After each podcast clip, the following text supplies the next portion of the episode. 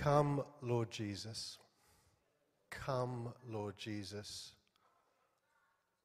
Pour out your Spirit on us today.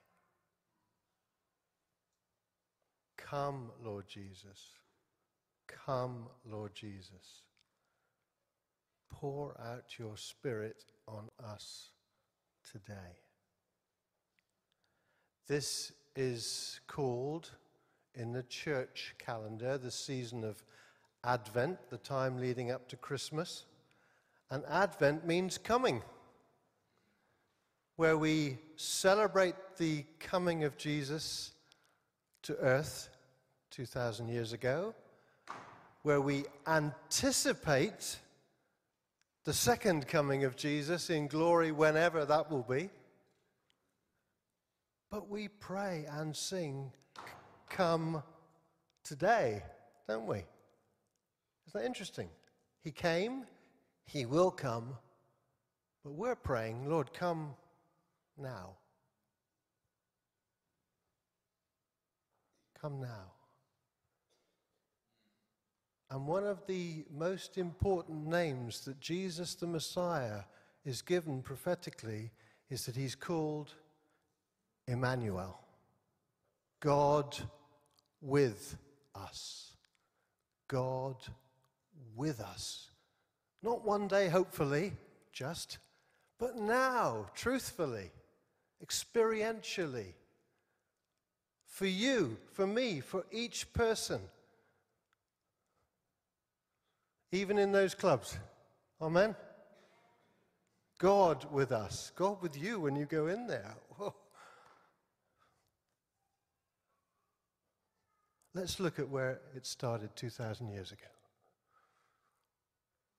In the sixth month of Elizabeth's pregnancy, God sent the angel Gabriel to Nazareth, a village in Galilee, to a virgin named Mary. She was engaged to be married to a man named Joseph, a descendant of King David. Gabriel appeared to her and said, Greetings, favored woman. The Lord is with you. Confused and disturbed, Mary tried to think what the angel could mean. Don't be afraid, Mary, the angel told her, for you have found favor with God. So, just quickly, three things there the angel's message from God to Mary, this amazing, unique, one off thing in history. The, the angel's message was, The Lord is with you. Now, you would maybe think, Oh, that's comforting and reassuring. But her reaction is, She's confused and disturbed. So let's, in passing, just note that. That the presence of God with us does not mean we just have a life of comfort, ease, and peace. The Lord's presence with us will cause, at times at least, some confusion and disturbance. And that does not mean that God has left you if you feel like that. There may be all sorts of reasons for your confusion and disturbance, let me add. But one of them might be that the Lord is with you and me and us to shake us up out of our sleep, to wake us up for something new, to jolt us into action where we have grown cozy and lazy, or whatever. Confused and disturbed. Check your own spirit this morning. How do you feel? Do you really know, not just believe vaguely, but do you know the Lord is with you? Do you feel in any sense disturbed by that, in, in, in, a, in a positive sense, disturbed, propelled by it, jolted by it? But then the angel says to her, of course, Mary, don't be afraid. And many times in Scripture, when God appears to someone, guess what their reaction is? If God appears to you, you're going to be afraid. It's the right sort of reaction to a holy God from an unholy person.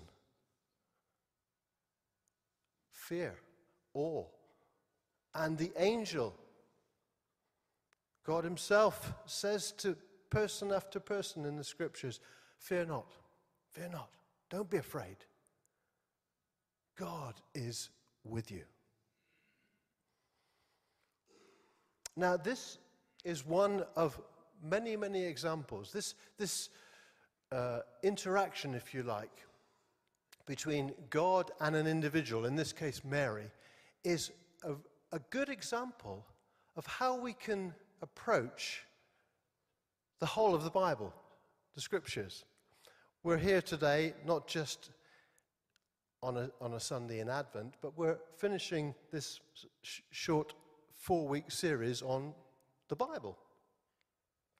And um, so today we're looking, in some ways, at that title that's on the screen there, at what the Bible has to tell us and show us about God with us. God with us. Not just back then, but now, like we've sung about and pray for. But this is a good example of how Scripture is put together, it seems to me. So, Neil, if we could put the next slide up. You see, if we look at this little diagram, it's three concentric circles. And right at the middle of it, it's labeled person. Because here we start with, and this seems to be the way that, that, that God has revealed himself progressively from, from early days right through to supremely his revelation through Jesus, that he, that he interacts with an individual and it's their story. It's how God speaks to and works in Abraham and Moses and Ruth and Esther and Deborah and Daniel and Gideon and and so on, right through the scriptures. But each of those individuals were not just in their own little world, they were part of something bigger, the next circle around them. They were part of the people of God, the children of Israel in the Old Testament, or if you like, now in the New Testament, and for us it's the church, the body of Christ. You see, you, you and I can put ourselves, not that we're in the pages of Scripture, but we're in the heart of God nonetheless, and we can put ourselves in that inner, inner circle and say, well, how is God dealing with me? What's He doing in my life? But whatever it is, it's only part of something even bigger. We are part of the people of God. And, and even then, it doesn't stop. So we have beyond that, we have the eternal, sovereign plan of God, which will be worked out by God's love and power, no matter what I as an individual do, or no matter what the people of God corporately do. Now, we are called to obedience and faithfulness, but guess what? If you choose to walk away from God, it doesn't change His eternal plan one little bit. It just changes your life negatively. But you see, I'm comforted and challenged at the same time by this that my life is part of something bigger, to be part of you, and for us to be part of the worldwide body of Christ. But even that is just part of the overarching, eternal, sovereign plan of God. Now, let's see if this works out. Remember what the angel has just said to Mary. Let's read the next verses straight after that. You will conceive and give birth to a son, and you will call him Jesus. He will be very great and will be called the Son of the Most High. The Lord God will give him the throne of his ancestor David, and he will reign over Israel forever. His kingdom will never end. Can you see? This interaction with an individual, Mary, starts with her life. She's going to have, miraculously, have a, a baby, have a son. But this is still part of something that she may not understand yet at all, but the angel speaks into being prophetically. That this son will reign over Israel. There's the people of God. And beyond that, his kingdom, the kingdom of God, will never, ever, ever end. Isn't that wonderful? The person, the people, the plan. Now, if you're wondering, well, what is this plan all about? Let's take a quick glimpse because later on in the New Testament, the Apostle Paul was given amazing revelation about the plan of God. So let's look at it in Ephesians chapter 1. This is what Paul wrote to the church in Ephesus. Look out for the word plan. God has now revealed to us his mysterious plan Mysterious, not meaning weird and strange, just it's been hidden until now, like something behind a curtain, and now the curtains are pulled to one side, and we are able to take a glimpse of it. God has now revealed to us his mysterious plan regarding Christ, a plan to fulfill his own good pleasure. And this is the plan. At the right time, he will bring everything together under the authority of Christ. Everything in heaven and on earth. Furthermore, because we are united with Christ, we have received an inheritance from God, for He chose us in advance, and He makes everything work out according to His plan. Can we say amen to that? you and I may not fully understand that because it is still kind of mysterious, isn't it? But can we see the bigger picture or something of the bigger picture? Let's get stuck into Christ deeply, intimately, knowing God with us now because we're part of this if we do. We're part of this eternal plan. We're part of something that starts now in, in flesh and blood and in living, but it transcends dying even and goes through eternity forever and ever. His kingdom will never end. And you and I, all of us, are called to be part of it. Come into the kingdom. Come, come, come. That's the invitation. Be part of this plan. This plan that God has had from before the foundation of the world, that He's brought through Christ dying on the cross and rising again for us, and now pouring out His Spirit that we can be united with Christ so that we are part of His plan. Come into it.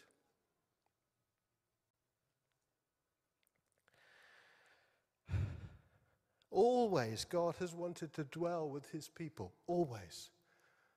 He dwelt, he walked with Adam and Eve in the garden till sin broke that down. But even then, with the children of Israel through the Old Testament, he came and allowed them to, to, to, to approach him. And he dwelt in a physical place then. His dwelling was with his people the people of Israel, who were called to be a blessing in order that all the families of the world, every, every nation, not just the, the Jews, every nation would be blessed because of how God revealed himself as faithful and kind and good and rescuing. But he dwelt, God himself dwelt in a physical place. He dwelt in the tabernacle, this, this tent structure that was, that was made while they were still traveling through the, the wilderness. And eventually he dwelt in a temple that was built in Jerusalem. He dwelt there. You, you had to come to the temple to find God, as it were. So God with us meant I go to God there. And, and within the tabernacle and then the temple, there was this amazing object called the Ark of the Covenant.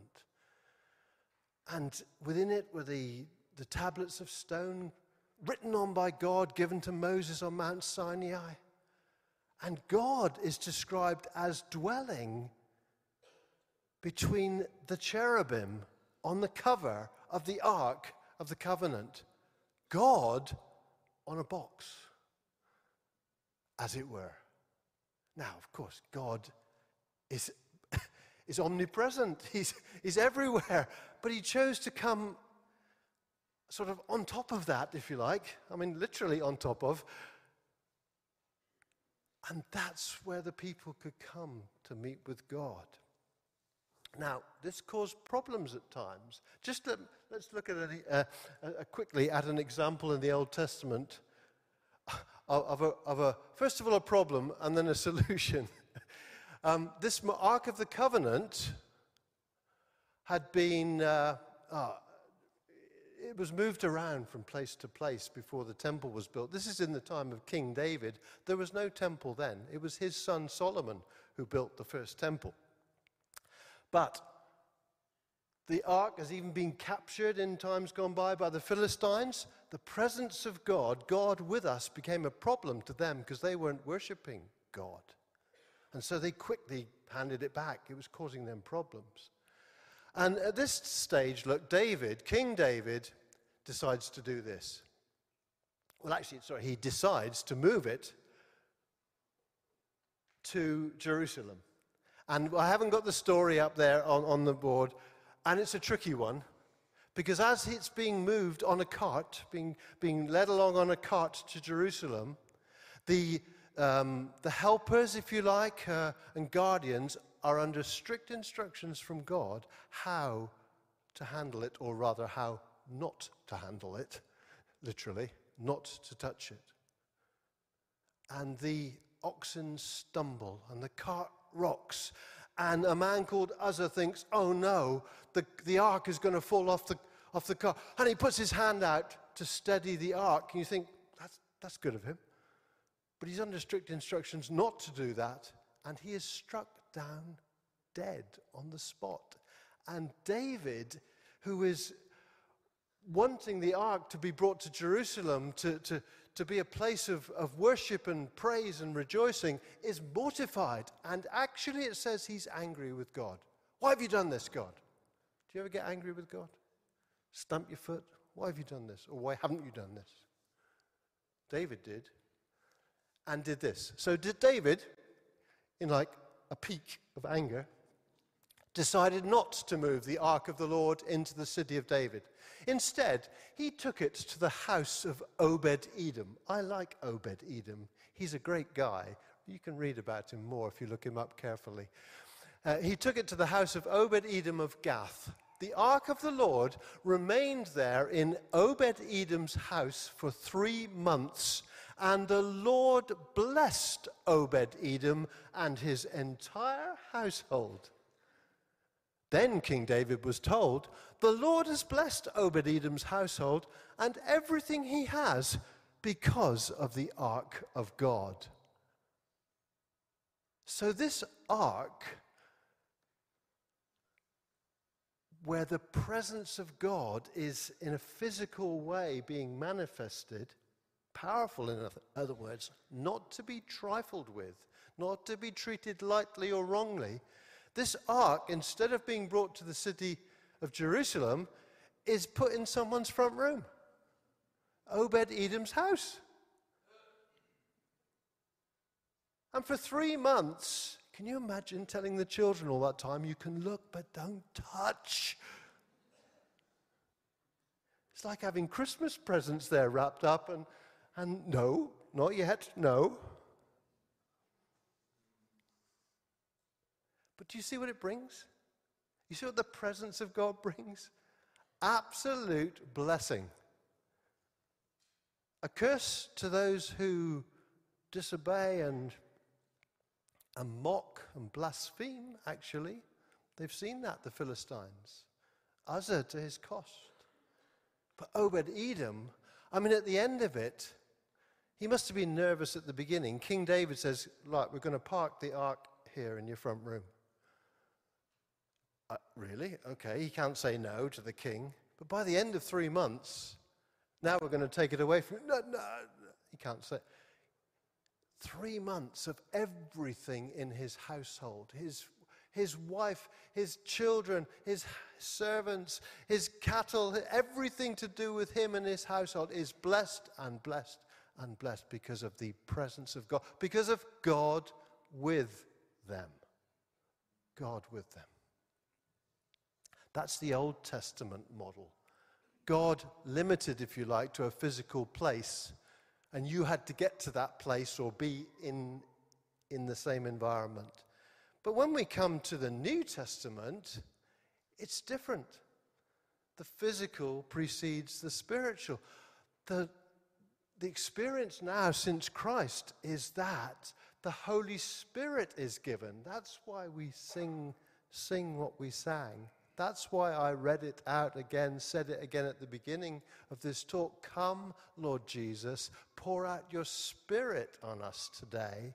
It is the Spirit of Jesus who we are told comes to live within each and every believer, those who trust in Christ as their Savior alone.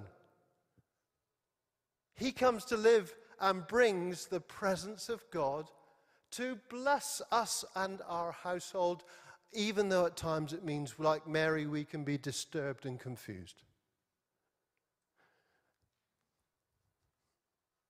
So let's look at the New Testament. And within three chapters of each other in 1 Corinthians, the Apostle Paul spells out what now the temple of God is. you know, if the temple was the place where God's presence was situated, now Paul says to these Gentile believers who don't have this background of the temple, don't you realize that your body is the temple of the Holy Spirit who lives in you and was given to you by God? Your body. He's talking to Greeks, and Greek mentality, philosophy, and lifestyle was that they separated the, the, the physical things from the so called spiritual things. The, the flesh from the spirit were, were separate in their minds. Therefore, it, and to them, the flesh, the body, was, was something uh, sort of a bit dirty and nasty and unclean, whereas the spirit, separate from that, was, was fine. And because of that, the church, coming out of that, mentality were living, some of them at least, were living in that way. That they were actually living, for example, in immorality and still thinking they could walk with God. And Paul says, You can't do that. You can't do that. There is no such thing as a divide between what you do with your body and what you do with your spirit. You're all whole people, and the Holy Spirit has come to live in you, in your body. And that's why the New Testament, by the way, uh, both Paul and the Apostle John, they're at pains to say that Jesus Christ has come in the flesh. He's come physically, in the body. And every spirit that acknowledges that Jesus has come in the flesh, you see how it cuts across the culture and mentality of, of, of their day. Like the kingdom of God and Jesus' message always cuts across the culture of every day, including our own today in many ways. But in their day, it was about this flesh thing. Jesus has come in the flesh. It matters what you do with your flesh. Honor God with your body because your body, now, physically, your body, each of you, your body is a temple of the Holy Spirit, the place where God is present and lives. Wow. But it's even bigger than that. I mean, that's important enough, isn't it? We ought to go away and just think, oh, what do I do with my body? You know, my mind, my eyes, my hands, my feet, my energy, my. T- what am I doing to honor God with my body? And what am I doing that might dishonor God with my body? So cut out that and give ourselves. And that's what. And Paul's like really practical. He says, offer to God the parts of your body as instruments of righteousness. Offer your hands, offer your time, offer your thoughts, offer what you see, what you read, what you do, who you speak to, your tongue. Offer them to God. Don't just try and keep yourself squeaky clean. Be positive about offering the parts of your body as instruments for the kingdom. But you know what? It's not even doesn't even stop there. Look at the second quote. um, back in chapter 3, he says, Don't you realize, and in the Greek it's plural here, don't you, re- you is plural, don't you realize that all of you together, that's why in the English translation it's put the word together there, all of you together. Because our word you could be one person or lots of people. Don't you, all of you, realize that all of you together are the temple of God and that the Spirit of God lives in you? It's plural. Now, I don't want to try and define or, or cut where the Spirit of God is in me as opposed to in us. I just am amazed that it's both. So it's the body and it's the body. My body, your body, the body of Christ. That is where God dwells now. That is why we need to be part of the body of Christ. That is why it's not good enough to sit at home just watching this on the TV if you're able to be here. That is why it's important to be in relationship with brothers and sisters. That is why you cannot be a Christian on your own. Unless you're arrested and put in solitary confinement, I think God makes an exception there. You can have your own cell group then, can't you?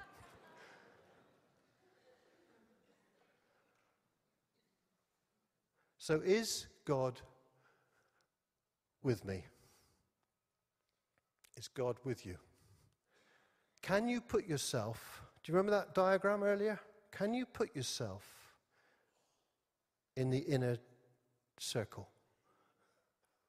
It's not a bullseye. It's not where people are going to throw darts at you. they might. Can you put yourself there in faith, in reality? Or do you write yourself off? Or do you think, I've never come into that?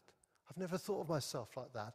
I read, I read this book, if I read it at all, and I think of it as a story from long ago, or Jesus with his disciples, or no, it's now. It's now. Put yourself there now. And I'll just finish with these a couple more scriptures. You see, in Hebrews, there's a lovely theme in, in the book of Hebrews in the New Testament where, where Jesus is, is taught about as the supreme, supreme being, absolutely the, the, the pinnacle of God's revelation of himself to us. But then it's not just that this great high priest is, is so far removed from us, far, far from it, quite the reverse. It's like, and this high priest was just like you. He came in flesh and blood. And for example, there's loads of references there, but this, here's one at the top. Since, this is talking about Jesus, of course, since he himself has gone through suffering and testing, he is able to help us when we are being tested.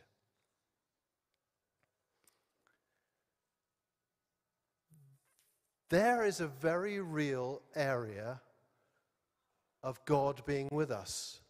The area of pain, the area of difficulty, of suffering, testing.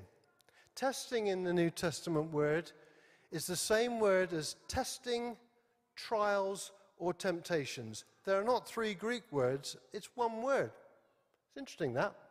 And so I tend to think that testing is the best word for it generally. And sometimes that testing comes through what's happening inside me, if you like, the temptations that, that I, I might battle with in my mind. That's a temptation. And sometimes it comes from outside of me as a challenge, opposition, or difficulty in life, and that's a trial. But there are all types of testing. Will I trust God or won't I? Will I, will I only decide to follow God when life is easy? Or will I know God with me when there's a real challenge or it gets hard? Will I only acknowledge God and want to be a disciple if He meets my conditions or am I prepared to lay down my rights and meet his conditions? Jesus said, Whoever hears these words of mine and puts them into practice is like a man who built his house upon the rock. And when the storm came, you know the song. the rains came down. It's not just a little children's song, it's a real life description. The storm will come to you and me at some point, and for some people it seems to come quite regularly. Others just occasionally, but the storm or storms will definitely come. So I was so struck by that 18 months ago, that, that verse in the Sermon on the Mount. I thought, Lord, do I, whoever hears these words of mine, I thought, do I even really take seriously your words? Now, I, I, I do. I take the, the word of God very seriously. But I, it struck me about the words of Jesus. And for, for 18 months now, I've been doing nothing else in my own personal devotions but looking at all the words of Jesus.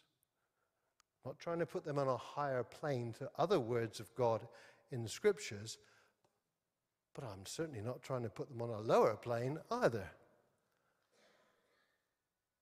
I've been through Mark's gospel. I'm in John chapter 18 now. It's been powerful and convicting. I've just read Jesus faced with his arrest, and Peter takes out his sword and slices off the ear of the high priest's slave, like you do. And Jesus rebukes him no, no violence. This is not my kingdom. And he says this Shall I not drink the cup of suffering that the Father has given me? You see, he could have avoided it, as you know. He could have avoided the cross, the pain, the suffering.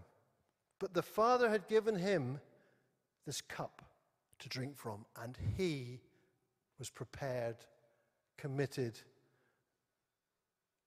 to drinking it fully, to the last dregs of it, that our salvation might be accomplished, so that by the time of his hours on the cross were coming to end, he could cry out in a loud voice, It is finished.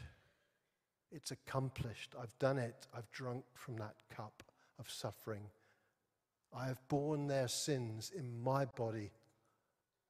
They can be free to go now. They can be reconciled to the Father. For the joy set before him, he endured the pain. And, yep, never mind the one we've just missed. Uh, we'll, go to, we'll finish with this, honestly. I, I love this scripture finally in uh, later on in, or a bit later on in Hebrews. And I've underlined three ways in which we can respond, always, not just today, though including today. This high priest, talking of Jesus again, this high priest of ours understands our weaknesses. Hallelujah. He understands our weaknesses, for he faced all of the same testings we do, yet he did not sin. So, what should our response be? Threefold. Let us, firstly, come boldly. Do not disqualify yourself. Do not think that you're too dirty or unholy or distant or anything. Come boldly to the throne of our gracious God. There we will, first of all, receive mercy because we all need to be forgiven by God we will receive his mercy and we will find grace to help us when we need it most. Mercy is dealing with our past sin and unholiness. Mercy. You've forgiven me. Thank you, Lord. Grace is what God pours out upon us.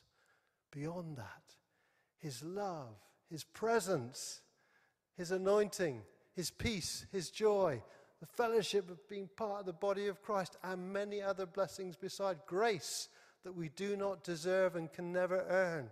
Come boldly, receive mercy, find grace. God is with us. Amen.